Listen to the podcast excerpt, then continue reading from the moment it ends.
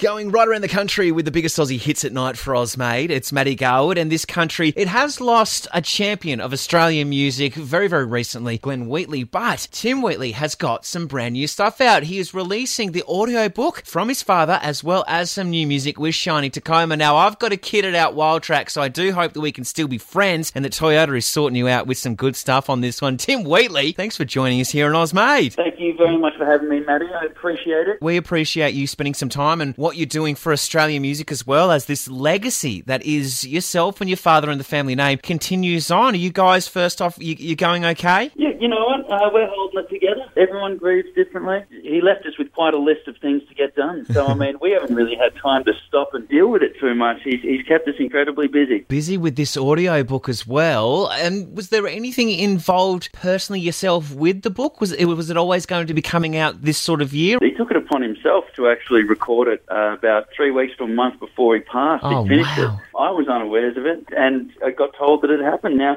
it's also something that's like so fresh that Uh. I find it impossible to listen to his course. voice at the moment, and, and you know I can't get past the introduction. Holy Um, heck. Rest assured, I hear it's still it's very it's fantastic. It's very comforting also to actually have his life story in his words and his voice. I was lucky enough to, to Zoom with him not that long ago myself to chat about celebrating the 50 years with Masters Apprentices and, and what's been going on and the talk about John Farnham. It's a little bit desensitizing to someone who's coming from just speaking, so I can only imagine for yourself and the Wheatley family. Yeah, look, it is, but Hmm. um, it's, great comfort. And, and funnily enough, you know, I didn't know that we owned this, and it quickly became the most precious thing. Luckily, we've got all this technology now that we can keep things safe. It's not on like a scratchable CD or some kind of tape that's going to get chewed up. And we don't have to wait long for some fresh stuff for you that's out now. We've got Shiny Tacoma. Tim, how did this one come about for you? I actually wrote this some time ago and recorded it before pre-pandemic, hence probably the, the much happier tone um, the song came to me in about half an hour.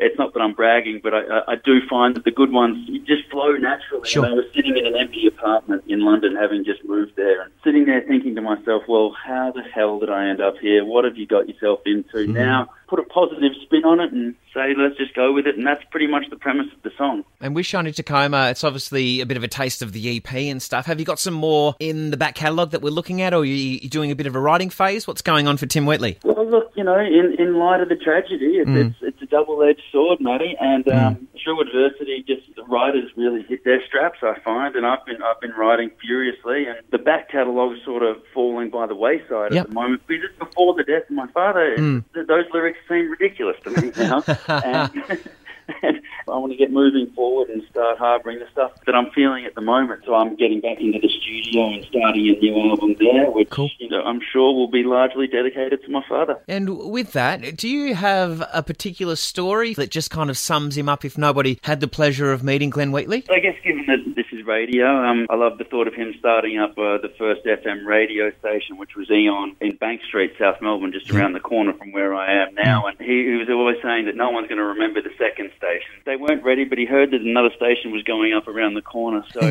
him in his manic thing just plugged a microphone in, grabbed Lee Simon by the scruff of the neck, threw him in front of it, stapled up the to- tontine and the eggshell cartons around the room himself. Yeah, and just said, just say soundproofing." something. Just say something.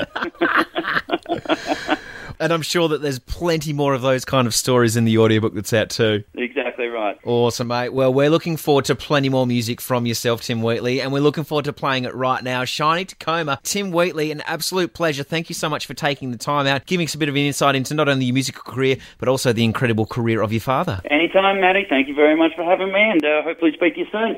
My name's Tim Wheatley. You're listening to Shiny Tacoma.